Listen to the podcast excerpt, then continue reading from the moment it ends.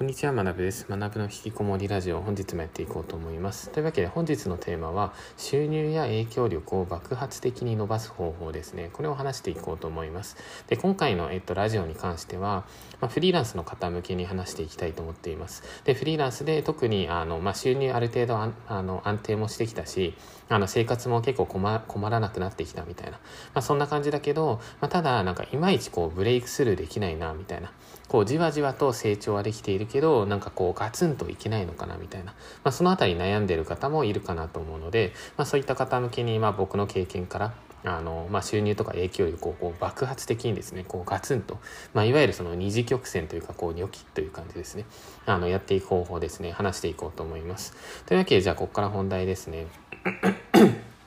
すいません、いきなり咳しちゃったんですけど、えっと、基本的に今から話す3点っていうのは大切なんですね。で、まず1つ目っていうのが基礎体力。で、2つ目っていうのが良い指標。で、3つ目っていうのがきっかけですね。で、この、えっと、体力と、あと市場の環境と、あときっかけですね。これをちょっと順番に話していこうと思います。で、最初まず基礎体力なんですけど、まあ、これはもう結論、あの、一番基礎というか、ベースの場所というか、で、あの、まあ、今回聞いてる皆さんで、まあ、例えばフリーランスに2年目とかの方は、まあ、多分ここは問題ないと思うんですよね。まあ、とりあえず自分のスキルっていうのを、あの、年単位で鍛えていきましょうと。で、まあ、例えばどんなものかっていうと、まあ、プログラミングでもいいし、マーケティングでもいいし、ライティングでもデザインでも動画編集でも、まあ、何でもいいんですけど、まあ、それをこう、コツコツ続けて鍛えていくと。で、例えば僕の場合だと、えっと、プログラミング6年ぐらいやっていて、まあ、最近もプログラミングやめちゃったんですけど、で、えっと、マーケティングとライティングは多分両方9年間ぐらいやってるんですね。だこんな感じで、あの、一つのこととか、まあ、一つのことというか、その分野のスキル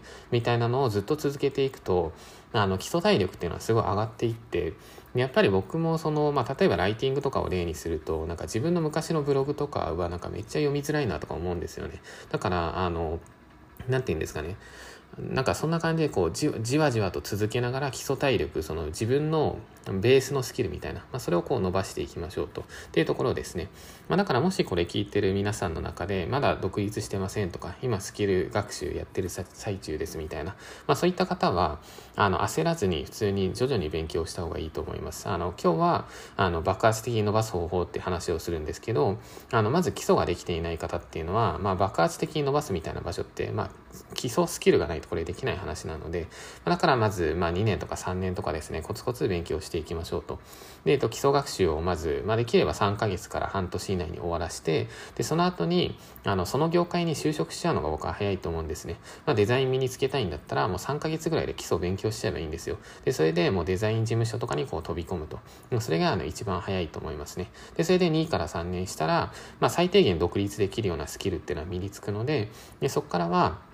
あの、こう、模索していくというか、まあ、徐々にその、まあ、営業していったりとか、まあ、そんなところですね。はい。っていうのが、まず一つ目の基礎体力のところですね。で、続いて、まあ、ここからが本題みたいなところなんですけど、えっと、良い指標ですね。まあ、要するに、マーケット状況がいいか。で、マーケット状況が良くないと、結局、影響力とか収入を爆発的に伸ばすってできないんですね。で、あの、じゃあ、その、マーケットが、あの、伸びているっていうところなんですけど、で、ここで、あの、ちょっとした成長とかだとあんま良くないんですね。例えばなんか年間で101%成長してますみたいな。101%というかその1%だけ伸びましたみたいな。まあそんな感じだと、あの、まあちょっとしか伸びてないじゃないですか。いやそうじゃなくて、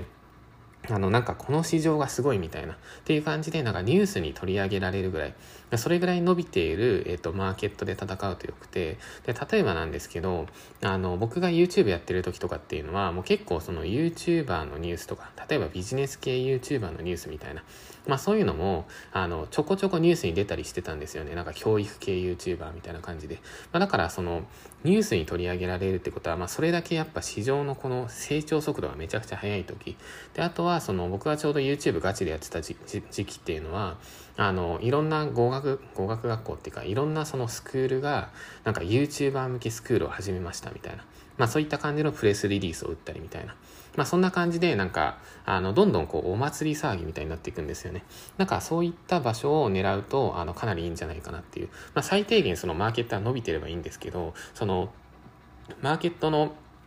まあ、成長率というか、まあ、そのあたりも結構あの重要だったりしますね。で、えっと、ここから、えっと、もう少し、もう一つだけ具体例挙げようと思うんですけど、あの、実は先日に、あの、ある方から、あの、僕に質問が届いたんですね。で、その方の質問っていうのが、なんかもう、ワードプレスってもうこの先伸びていかないですかね？みたいな。まあ、そんな感じで、まあ、その方は web 制作で今稼がれてるんですけど、あの、ワードプレスの、まあ、仕事が取りづらいと。で、なんかもう伸びていかないんですか？みたいなところを聞かれたんですけど、あの、それに対する僕の回答としては、あの、結論として、もう急成長する時期は終わったかなっていうところですね。で、ワードプレスに関しては僕は2014年から実は見ていたんですけど、まあ2013年からか。それあ、まあ正確に言うと僕2012年からワードプレス見てますね。で、それで2012年から僕は2018年ぐらいまでワードプレスを結構積極的に、まあ、使ったりとかそのマーケットを見たりしてたんですね。で、それで2016年、17年とか、まあそれぐらいが多分一番こうマーケットが成長した時期なんですけど、あの、その時期っていうのは、あのちょうど株式会社リグっていう会社がこうガツンと伸びたところだったんですね。で、リグっていう会社これ何やってるかっていうとウェブ制作会社なんですけど、あの、なんで伸びたかっていうと当時は、えっと、企業がコーポレートサイトを作ってで、プラスで自社サイトをメディアにしましょうみたいな、まあそうやってやると売り上げ上がりますよっていう、まあそういうトレンドがインターネット世界で起きてたんですね。で、そこにうまく乗っかった会社が株式会社リグみたいな。で、僕はまあそのマーケットにいたので、まあ僕も稼ぎやすかったみたいな、まあそんなところですね。まあだから、あの、ワードプレスの成長っていうのは別にまだ終わってはいないと思うんですけど、あの、爆伸びのフェーズから終わったみたいな。じゃあ、えっと、最近だと何が伸びてるかっていうと、まあ、僕が観測する限りだと、やっぱりそのインフルエンサーの D2C ビジネス、まあ、この辺かなと思っていて、あの、最近 YouTuber とかを見ていると、まあ、結構自分の自社サイトとか、あと自社ブランドを持つ人かなり増えてきたじゃないですか。だからあの辺っていうのが、まあ、多分きっかけを作ったのが YouTuber のヒカルさんとかだと思うんですけど、で、その後 DJ 社長とか、あと渡辺直美さんとかかな。まあ、あの辺りがその日本のその、まあ、YouTuber 界にそのビッグウェーブを起こす人たちだったりするので、で、その3人とかバーンってビッグウェーブを残す、残すと、まあ、その、それに続く YouTuber の方も、あ、自分もじゃあショップ作ってみようかなみたいな。自分もアパレル売ってみようかなみたいな。まあ、そんなところですね。だから例えばこういった層に対して営業とかをかけていくと、まあ、意外と取りやすいんじゃないかなっていう。で、仮になんですけど、あの僕がその YouTuber 向けに営業するんだったら、多分コスメ系の、えっと、YouTuber に営業すると思います。で、なんでかっていうと、コスメ系の YouTuber って、あの、なて言うんですかね、その収益がめちゃくちゃ下手くそなんですよね。で、僕とかだともともとアフィリエイトとかやってたんで、あの、その辺かなり得意な方なんですけど、あの、特にその、なんか20代の女の子とか、もしくは10代の女の子とか、なんかこの、このコスメがいいですみたいな感じでこうおすすめとかしてるじゃないですか。で、それなのに、あの概要欄見るとそのコスメのリンク貼ってなかったりするんですよ。で、いや、これマジかよみたいな。僕からするとなんか、え、これ全部機械損失やみたいな。で、僕がその子を以前に見た時に、確かチャンネル登録30万人ぐらいいたと思うんですけど、あの、一切アフィリエイトとかやってなかったんですね。だから概要欄にアフィリエイトリンク貼るじゃないですか。で、自社サイトを作るじゃないですか、その子の。で、その子は過去に紹介した、えっと、コスメっていうのをカテゴリー別に整理して、サイトにこう、綺麗に載せていきますよね。で、そうすると YouTube の過去の動画っていうのが全部資産になっていって、で、アフィリエイトも発生するようになると。で、多分これだけで月100万以上普通にいくと思うんですよね。だから、あの、仮に制作費いりませんみたいな。で、サイトから売り上げ立ったら、そこをちょっと、なんか20%ぐらいくださいみたいな。まあ、そんな感じでも全然、あの、成立するんじゃないかなっていう。で、100万で20%だったら、まあ、月20万じゃないですか。だから、あの、まあ、普通にいいビジネスなのかなみたいな。まあ、そんなところですね。だから、えっと、以上が、えっと、二つ目のところなんですけど、あの、収入や影響力を爆発的に伸ばすには、やっぱ、マーケットの市況がいいみたいな、めちゃくちゃ伸びてるみたいな、なんか、あの、ニュースにも取り上げられてるみたいな、まあ、それぐらいの場所で戦うとすごいいいですっていう、そんなところですね。はい。というわけで、続いて三つ目のきっかけの場所に進むんですけど、一旦チャプター区切ります。はい。続いてチャプター2いきます。えっと、その3のきっかけの部分ですね。で、あの、何かでこう爆発的に収入伸ばしたりとか、あの、影響力伸ばしていくには、まあ、やっぱその、何かきっかけがないと、こう、バーンって伸びることないんですね。で、例えばなんですけど、過去の事例でちょっと話していこうと思って、で、あの、先ほどに僕がそのワードプレスのマーケットをずっと見ていたって話をしたじゃないですか。で、それで、えっと、ワードプレスと自社サイトのメディア化みたいな、まあ、このあたりが一番流行った時期っていつかっていうと、ちょっと正確なその何年っていう時期忘れちゃったったんですけど、あの、これ多分結論として、あの、コカ・コーラってあるじゃないですか。皆さん、あの、コーラとか飲んだりしますよね。で、あの、コカ・コーラが、あの、自社サイトをワードプレスでメディア化に、メディア化した時があったんですね。で、これが確か2015とか、それぐらいだったと思うんですけど、アメリカのコカ・コーラ社が、あの、自社サイトワードプレスにして、いきなりメディアにしたんですよ。で、その時になんか市場にこう、インパクトがすごいあったんですね。え、マジかよみたいな。コカ・コーラがメディアになったみたいな。いや、これからメディアの時代間違いないじゃんみたいな感じでこうバンと進んでいったと。で、僕はその後コカ・コーラのメディアの伸びとかを見てたんですけど、あの、ぶっちゃけ全然伸びてなかったんですよ。だから今コカ・コーラもメディア化していなくてもうやめてるんですけど、まあそういう話は置き去りにされて、まあ日本にもこう波が来たと。で、日本のその会社っていうのも、もう今なんか自社サイトメディア化の時代が始まったみたいな。どんどんメディア作るべきだみたいな。まあそんなところですね。っていう感じかな。で、あとちょうど同じぐらいの時期になんか Facebook が結構まあちょうどバーンと伸びていて、で、Facebook とかもあの企業向けのそのメディアページ作りましょうみたいなっていう感じで、まああの時期っていわゆるそのいろんな会社が自社メディアを持ちましょうみたいな、そういうバブルが世の中に起きてたんですよね。で、それに、あの、まあ、僕の場合結構うまく乗れたりもしていたので稼ぎやすかったと。まあ、そんなところですね。で、続いてもう一つの事例を話そうと思うんですけど、これが、えっと、仮想通貨のバブルですね。で、あの、最近もまあバブルって言われてるんですけど、あの、まあ、多分 一番のバブルっていうのは、まあ、2017年の、まあ、仮想通貨バブル。日本でなんか、いわゆる出川組みたいな感じで、あの、お笑い芸人でしたっけ？あの芸人の出川さんっていう方があのコインチェックの CM かなんかですよね。で、あれにこう出た時に、まあ、ビットコインがボンと上がって、で、なんかその CM の後に買った人っていうのはほぼ全員損するみたいな、まあ、そんな状況が起きてたと思うんですけど、まああれとかっていうのもやっぱりきっかけとしては、まあビットコインが100万円突破したみたいな、その後に200万円も突破したみたいな、もうやばいみたいな、止まんないみたいな感じになったわけですよね。で、テレビ CM もこう始まって、で、それで、まあそこがまあバブルのきっかけになったと。まあそんなところですかね。で、あの、じゃあ例えばなんですけど、今もその仮想通貨バブルって、まあ起きつつあるというか、まあ徐々に起きてるんですよね。で、これ聞いてる皆さんももしかしたらまあ DeFi とかって聞いたことある方いるかもしれないんですけど、まああの、グローバルのマーケットで、で、今だと結構もうアメリカ中心で動いたりもしてるんですけど、